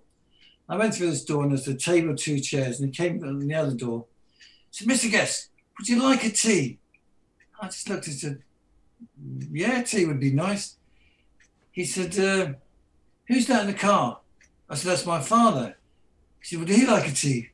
It's like, no, he's a coffee drinker. He started getting a coffee and off he went. I was thinking, what is going on? And all of a sudden, a policeman arrived at the doorway with his arms folded, looked at me, smiled, nodded, and walked in. And there was just endless policemen, one after the other, all doing the same, pausing in the doorway and walking in. And eventually, I had policemen, all four walls, looking down at me. And I was thinking, this is very intimidating. It's just when the mattress comes out, and they fill me in. And the desk sergeant came back, plate of biscuits, cup of tea, leaned back in his chair and said, Well, Mr. Guest, tell us all about, all about it. It must have been very exciting. And I was like, looking at him, Well, yeah, it was very exciting. But look, understand one thing. I am actually a very experienced skydiver. And all I was trying to do was celebrate my 1000th jump in a different manner. It was actually 1005, but I thought it just sounded good. And when we finished, he just said, um, What was that in the bag? I said, I just did the trip to Afghanistan filming the war, sending footage to TV networks. Said, Mr. Guest, you do like to lead an exciting life. Well, that's it. That's your stuff. You're free to go. I said, oh, before we go, can uh, I just ask one thing? He said, what's that? I said, would you sign my logbook? And he signed it. And then I left a, a book for the police station, apologized to all the policemen to say, look, I'm fully aware that you guys got recalled back. The whole thing got blown out of proportion. Being ex-military, I can understand how this went down. And I can only say I'm really sorry about that. Had I remembered what I had in the bag, I'd have called you sooner. Just And the great thing is, when I got back home, I went up to my mother who's in the kitchen and said, Mum, really sorry about the armed police surrounding the house. And she just looked at me and said, Oh, don't worry about it, son. These things happen. I said, No, Mum, these things don't happen, not on police. Uh, uh, uh. Yes, sounds like you you you've got the um. Your, your parents are saints. Well, my father was uh, an ex uh, Royal Marine as well. And he served in the Malayan Police Force, Jungles and Lair. Got So you. it was very good. Never tried to restrict all three sons all three skydivers, all three sons in the Royal Marines. Andy, we're going to come on and look at this roughy toughy picture. Um, it's you. It looks like you're holding a Kalashnikov or some similar weapon, and you're in the desert with your um, chest webbing on, looking very. Um, I was going to say Rambo-like, but you haven't taken your top off yet. But I guess you Armed just. I security guess- Afghanistan. yeah, was it, it? Is this private security work? Private security work. How did you get into that? I basically received a phone call. I was in between jobs, having just sold a skydiving school. And uh, my brother Ken was working out there doing armed security. The same brother I went to Afghanistan with. And he said, How do you fancy working out here? And the salary was such I couldn't really turn it down. So I said, Yep, yeah, I'll do it. Then the company phoned me up, um, gave me the job, and said, Right, two weeks, flight tickets, you're on your way. And Ken actually met me in Kabul airport. We looked at each other, burst into big smiles, and said, Who would have thought it, brother? 28 years later, we're back again. You, you're you're a bit mental. Your your this brother thing you've got going on, aren't you? Well, each brother's got their own adventures. I mean, Ken was a freelance cameraman in war zones, not only in Afghanistan, he did Lebanon at its peak, Cambodia, you know, a whole range of stuff. Wow. And what company did you work for? Were you working for it's one of these sort of reputable companies, or how how does that work? It was a completely respectable security company. There's a number of them, um, all specializing. And they're just basically picking guys who've got the skill factor from their military experience. Yeah, got you. Um, and what year was this, Andy? I went out there 2008. Um, first project I was given was just project manager, was implementing armed security on American bases. So I had Jalalabad airfield and I had um, Gosht on the Pakistan border. So I had 375 Afghans with me overseeing them. Wow. And um, were there any kind of mishaps or adventurous bits? I, well, I- I'm betting there was. Well, the first time I went to Bob Goster, I had my team and vehicles, and we got behind an American patrol. And I was like, we're not going to go past that American patrol, just in case they're a bit trigger happy. And because they parked up, I parked up, and I was like, how long are they going to be? So I thought, right, okay, look, guys, stay in the vehicle because I didn't want the Afghans to get out of the vehicle with weapons in case they mistook us for the Mujahideen or the, the Taliban. So I climbed out of the vehicle and I took my body armor off because I didn't want it to be thought I was a suicide vest. Walked about 60 paces forward and I just started stripping. Just went naked. Just shouted, look, I've got nothing in front, nothing behind me, and shouted in my best English accent, Excuse me, would you mind awfully if I could go past you in the vehicle? And the guy shouted back, Yes, stay where you are. Ah, oh. And uh, when I eventually got to Bob Gost, I actually met the guy who said that. He said, I was just messing with you. but Bob Gost was amazing in a sense. The perimeter fence was only chest height. And I was like, I looked over the side, there's a one strand of bad wire. I said, Sir, what's happening here? Oh, it's a major cock up. I said, What was the cock up? He said, We've got the plans for the base, 300. So we built it at 300 meters. Then we discovered you Brits working feet. So they ran out of building materials. Oh, got you. And um, Andy, I'm looking at your weapon here. Is that a Kalashnikov, or am I? Is it some version of it? It's an AK 47. AK-47, yeah. And um, they all they're all looking like quite well used. Where how how does a security company operating in Afghanistan get get such weapons? Well, in those days, black market, you can actually purchase them. Got it. Initially, in the early days, you could pick one up for fifty dollars, and towards the end, they were costing something like six hundred dollars each. That my AK-47 was manufactured in 1958. wow? Is that an optical sight you've got on it? Yeah. And I've actually put a hand grip at the front as well. I modified it. Yeah, I can see that. Um, It looks fancy, but it's just an AK-47. yeah, and but they're very reliable, aren't they? That's the beauty of the AKs. I mean, people burying their weapons, digging them up 30 years later, and they're still working. Yeah, I've got you. Blimey. And um just flicking forward through the photos. This is just an iconic picture here. This is the stuff of like um you know, National Geographic or something. It's you leant back against the sandbags with your weapon leaning up against them Oh, yeah. and you really I think you've you've gone rogue. You've gone you've gone native. Well, I ended up working um, 14 straight months without any leave, seven days a week. Uh, and the whole idea, the way our thought process was working low profile, because on that project I was looking after an American clients, so I had a security team. There's four of us looking after him. And the whole idea was to blend in. So I just wore local clothes, grew the beard, hoping that if we did get ambushed, it just might buy me three seconds. Someone's going to decide is he Afghan or not. Yeah, I've got you. I'm, I'm, my money would be that you are. I think your parents are hiding something from you, Royal.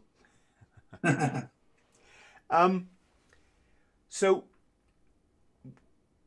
what does a security operative carry on him? How how many magazines would would you guys be carrying? Well, I was fully aware there was an incident where a security team got caught in an ambush and they actually ran out of ammunition, were killed. So my whole thing was to ensure we didn't run out of ammo.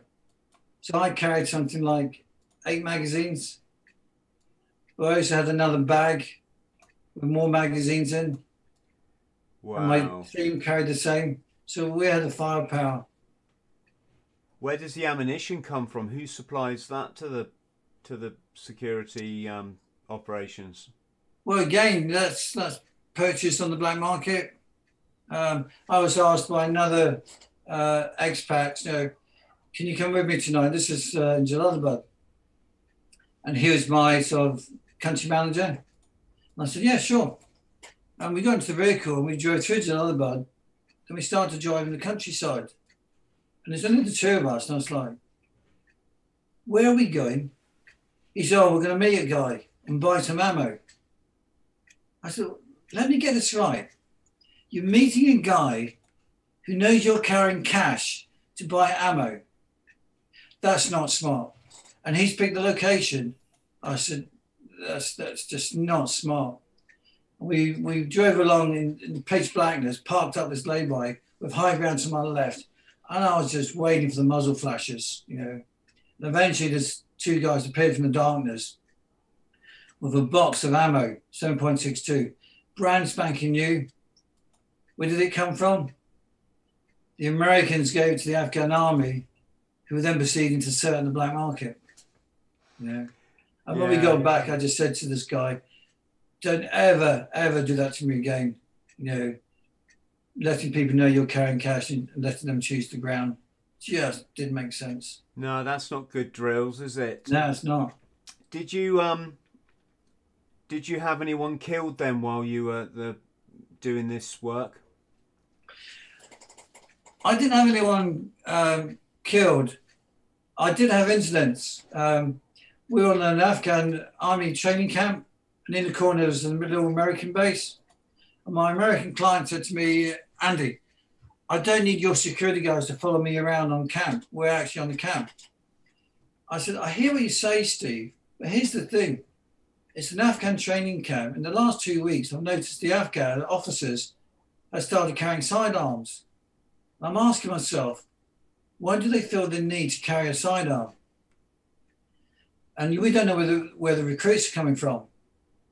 So I said, look, I have a duty of care to you, your family, and friends that I take every precaution.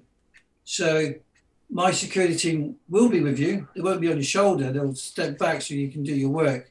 And he was involved with construction, and he was overseeing the construction of barracks. And then uh, one particular day, I was driving around the corner, and I could see all these Afghan army guys rushing out their accommodation. I was like, "What's going on there?" And I looked towards my right, and I couldn't see uh, anything. So I said to my uh, driver, who's an Afghan, I said, "What's going on?" He said, "They're watching the football, Mr. Andy." I said, "Football." I said, no one's playing football. And he just looked at me and they're anticipating football. I said, don't give me this anticipating football. Pull the vehicle over. He pulled over. I said, look, there's a guy running back from the opposite side. Go ask him what's going on. And he went across, came back and said, uh, Mr. Andy, that's very, very bad. I said, what? He said, the tower guards just opened up. He shot some Americans. I said, right, in the vehicle, we're going to find the client. I picked the client. I said, look, there's been an incident I know Americans have been shot. We're going back into the compound, we're locking down. And it transpired that four Americans were out doing a training run who were actually doctors. And two of them got uh, killed. One was an American female. One got wounded. And the fourth guy managed to hide behind the tank. But the Americans went in lockdown. They actually left the guy out there. And eventually, a couple of hours later, they managed to get him back. And then my client came out to me and said, you know, Andy, whatever you say now, it will go. I won't question it. Um, you just don't know. Who who shot them, Andy? Did I miss that? It was the Afghan army guard. Oh. Apparently, the story behind it, his parents' village got bombed by the Americans, and his parents were killed. And after he shot the Americans, he committed suicide. Yeah, well, you, yes, I think, um, yeah, I think uh, I think this these conflicts have created a lot of um, upset people, haven't they? It's uh, been absolutely devastating. What? I know the winners. That's the trouble. Yeah, well, exactly. Well, the the sociopaths that hoover up all the money are, are I wouldn't say they're winning because they're a bunch of losers, but terribly tragic. Did you ever hear of um, my friend? His name was Andy Bradsell. Can't say I did. No, he was um, when the private security thing first kicked off in Iraq. Uh, he took a contract with a, a company called Olive Olive Security. Yeah, know them. Yeah, and he um, he they basically one of his patrols got ambushed and um, him and a colour sergeant, guy called Chris, I think his name was, um, might have been Chris McDonald. Um, yeah, they both got shot shot dead. Was, um, yeah, I remember the incident. Yeah, pretty extreme to be. I was watching a documentary on the the Blackwater and all these kind of almost roguish like companies that have cropped up and. Uh, next thing you know, I was looking at looking at one of my best mate's dead bodies lying in the dirt in in in Mosul, and and his wife, um, who was a a, new, a news anchor woman, just doing a voiceover saying, you know, Andy was everything to me. I'm like, that's my mate. Um, but yeah, the, the, is there a little bit of you know live by the sword, die by the sword when when we do this sort of work? Well, in my view, it's fact, you know, I was paid to do a job, and that's protect the client, and so that that would be me committed. How do we go to a firefight? I already told my team, we do not surrender because they don't take prisoners. So what's the point of surrendering? You know, we get into firefight, we fight. Yeah. Well, I also told my Afghans, you know, we have a duty of care to our client to protect him. But at the same time, I have a duty of care to you guys because you guys got family. And I was always surprised one day when one of the Afghans came up to me and said, You know, Mr. Andy, you're one of the only people that we respect.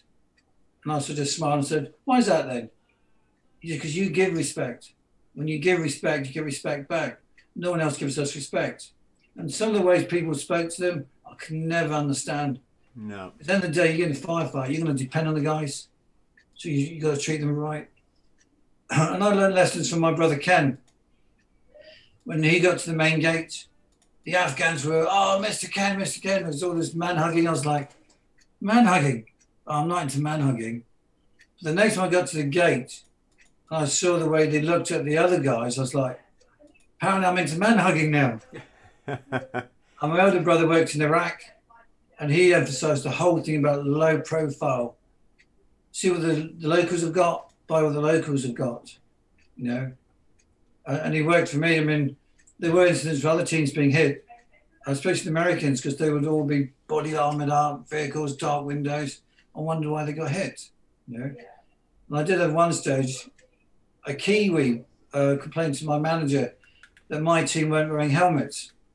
So I was to wear helmets. And I said, hang on, here's the photograph. The only other people wearing helmets driving vehicles. It's the American Army.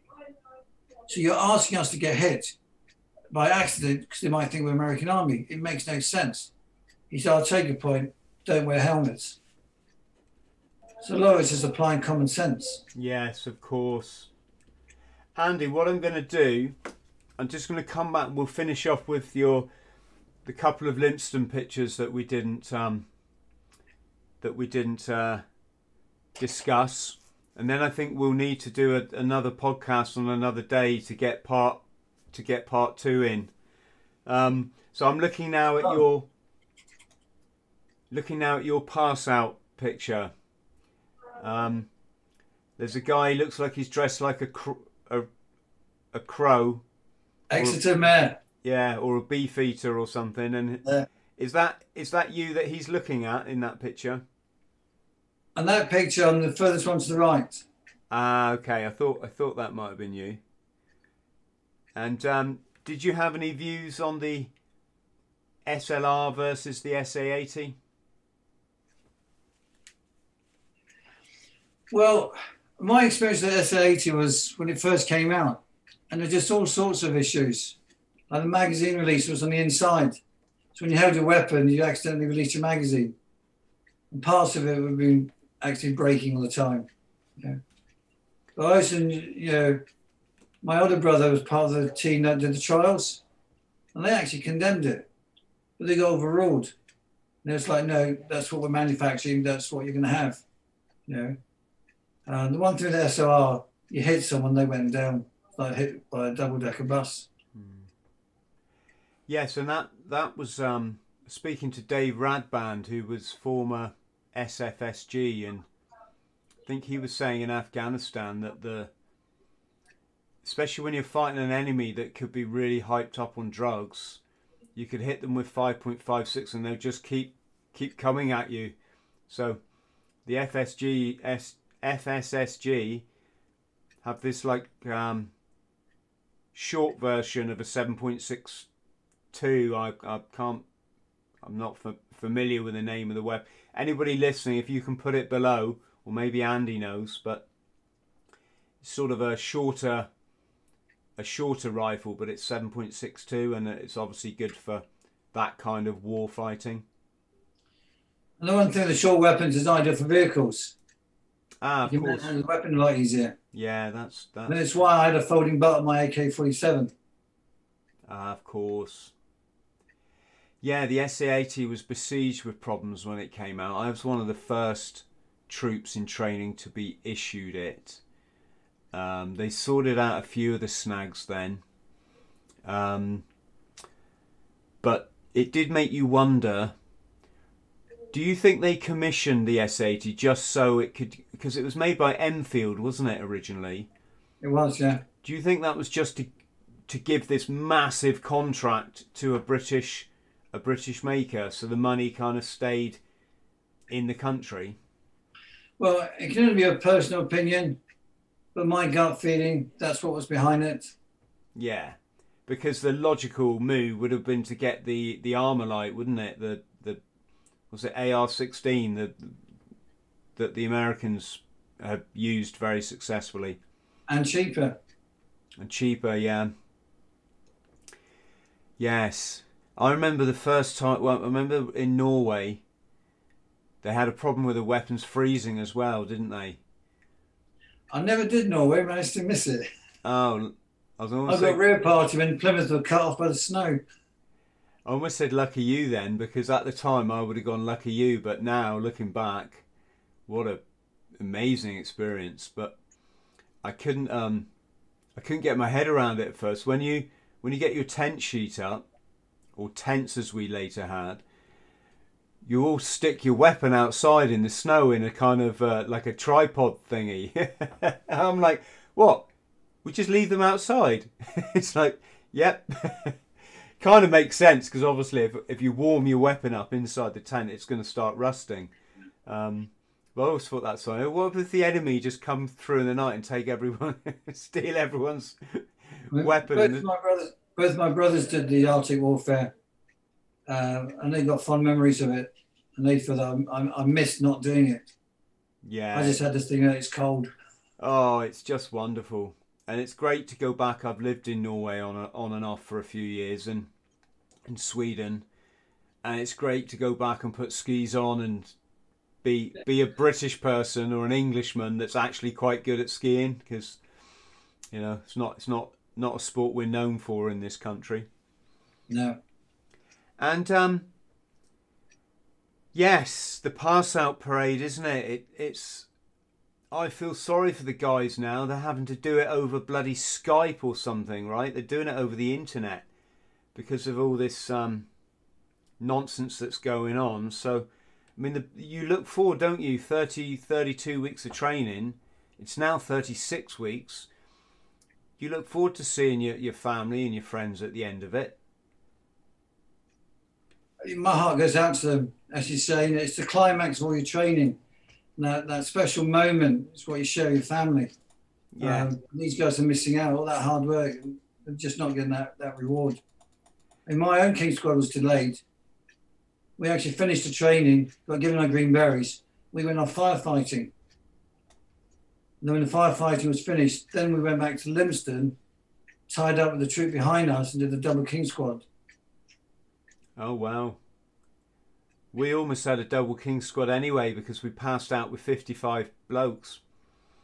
Um, not all original, obviously. m- uh, About, well, almost half were back troopers, but we were marching onto that parade square to the sound of Thunderbirds. We were a very long, long troop, and I think good credit to us that we managed to, you know, keep it all in time and do all the, the synchronized drill. Got a picture of you here, Andy. Um, if I had to guess, I'd say you were in Northern Ireland. You're carrying a GPMG. Yeah, always the case. Shortest guy joins the unit, gets the biggest weapon. Yeah, I had to carry the 84 in Norway, and oh god, just that just makes your skiing a whole lot a whole lot harder. Yeah. Um, yeah. Was this um, where was this Fermanagh or somewhere like this? Uh, I was based at Fork Hill, Northern Ireland.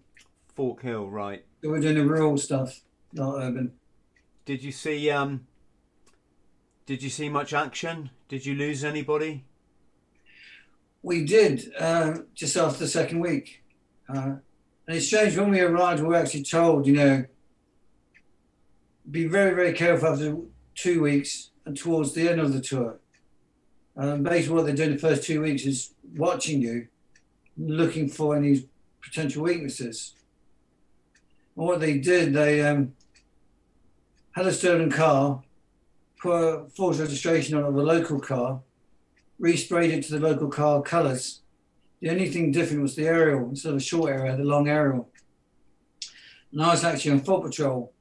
And we'd just finished patrolling the village. And as we went back in, the next patrol would go now. And I actually passed a guy called Dusty Miller. He had a very short haircut. I was like, wow, is that the price you pay for R&R? And literally, by the time I got to my room and put my weapon down, there was this huge explosion that shook the building. Dust went everywhere. You ran outside and all you saw was this column of smoke. And apparently, when they came out the, the gate, the first thing they got confronted with was this car. So they did a plate check, and it was our local car seen every day of the week. So the patrol started to go down the road, and they didn't really get a lot of chance to spread out. And when uh, basically whoever put the car there was watching, and Dusty got up to the car and peered through the window to look inside, they pressed the trigger. They caught the full blast. The radio operator on the opposite side of the road got blown over the wall with shrapnel on his leg. He gave a contact report and got asked, What's happening? And he replied, How the hell do I know? I'm over a bloody wall. Um, and we went straight into lockdown. We weren't allowed to go on patrol. They brought another regiment in to conduct our patrols just to make sure everyone calmed down.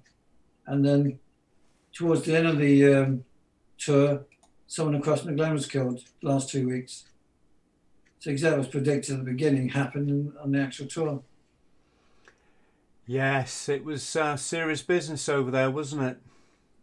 It was just so strange doing the patrols because I felt like I was walking around Devon, beautiful country. And the locals wouldn't talk to you, but in the evening, if they passed you, they would apologise not being able to talk to you because they just never knew who was watching. Just a crazy environment. Yes, it was. We were in the city, so Belfast, and uh, you know, walking around with a, essentially what is a machine gun was just. I mean, it's it could have been Exeter. It could have been, you know, could have been Birmingham or somewhere. It, it's like you're in Britain or, or Ireland, whichever side of the fence you sit on.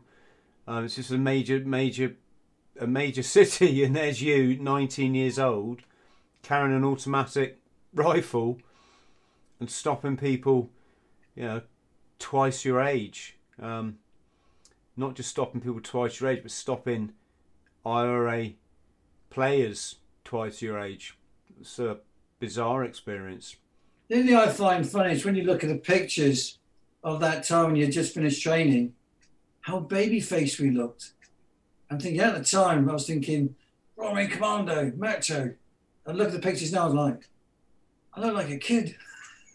Yes. I'm just going to see, did I. Um, I'm not sure if I got that picture up for people at home. I'm just going to zoom in on it. The the one in the uh, in the sticks in Northern Ireland. So there we go, folks. In case you didn't see that one. And to finish off, Andy, I'd like to talk about this accolade here that you won. Um, it says on it, hang on, I'm just going to write a time code down because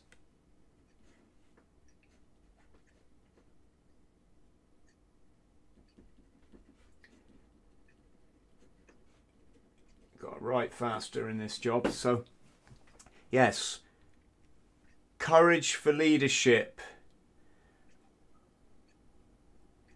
uh, unself, unselfishness, cheerfulness, determination, courage. Yes, I'm not. Oh, for leadership. Yes. So, is that the Commando Medal? That's the Commando Medal. Wow. Once presented in training to the, the troop. And what did you do to earn that, other than obviously being a good commando recruit? To be honest, I wasn't expecting it. I just assumed it would probably go to one of the, the popular guys in the troop. Um, I can only think in the sense that um, on the actual training side, I was one of the shortest guys there. But when you look at like the endurance course, I remember coming through a training run on that, and the Sergeant Smith gave me a real bollocking. Where you been? And he just laid into me while I was still trying to recover. And he got his clipboard out. Where did you start? I said, oh, I was about the fourth group out. And then he apologized. I actually come in at like 64 minutes, as opposed to a lot of other people who got around 72 minutes. I was two whilst I was in the troop reached the corps finals in boxing. And more for the fact that when they did the draw the boxing, all the useless ones like me were in one half, all the good ones in the other half. So when I got to the final, the guy who boxed was actually boxed himself. It was like 60 fights beforehand. Who lost weight, came to my division, and having reached the final, I remember looking in the mirror thinking, "Have I got talent? I don't know." Well, he soon sorted that one out. He decked me three times. I had the canvas. Oh dear. I hit by a sledgehammer. I suddenly realised I'm in deep trouble. And the referee counted me out, even though I was standing. I was like, you know, I'm happy with that because there's only going to be one winner on that one. So why I got it, I, I don't know. But as far I always remain positive. You know, I just don't believe in neg- neg- negativity. It doesn't get you anywhere. Always think positive. Always just think at some point it's going to stop. Well, I, I was quite shocked. But it's nice to my two brothers, my parents, and then King Squad to see me actually receive it. Absolutely brilliant, and uh, it sounds like really well deserved. And it's um, not surprising you've gone on to do all that you've done, Andy. It's not over. No, hey, that's for you're speaking for both of us there. Although things do seem to um, take different priorities once once you become a parent. But I'm I'm new I'm new to this parenting game. You're you're coming out the the other end or the the, the, the part where the birds the birds fly the nest. Is it the babies fly the nest? They've left the nest, yeah. Yes. Andy, listen, it's been an absolutely fascinating um, chat. What a credit to the Royal Marines and uh, big hello to all the Royal Marines watching. Um, I hope you're going to come back and chat to us again. Love to. And just on behalf of the Bought the T-shirt podcast and myself, massive, massive, massive thank you. Just just stay on the line, Andy, while I say goodbye to um to our friends at home. Then I'm going to come back and thank you properly. So to everybody at home, um, you saw the cover of Andy's book. The link is going to be below. Uh, Andy's contact if you if you need to get hold of him. If he wants you to that is he'll he'll give me and I'll put that below the video. So grab yourself a copy of of uh, Andy's book. Massive love to you all. Please look after yourselves. Um, if you can like and subscribe and click the little bell thing so you get notified of the next podcast that would be hoofing ciao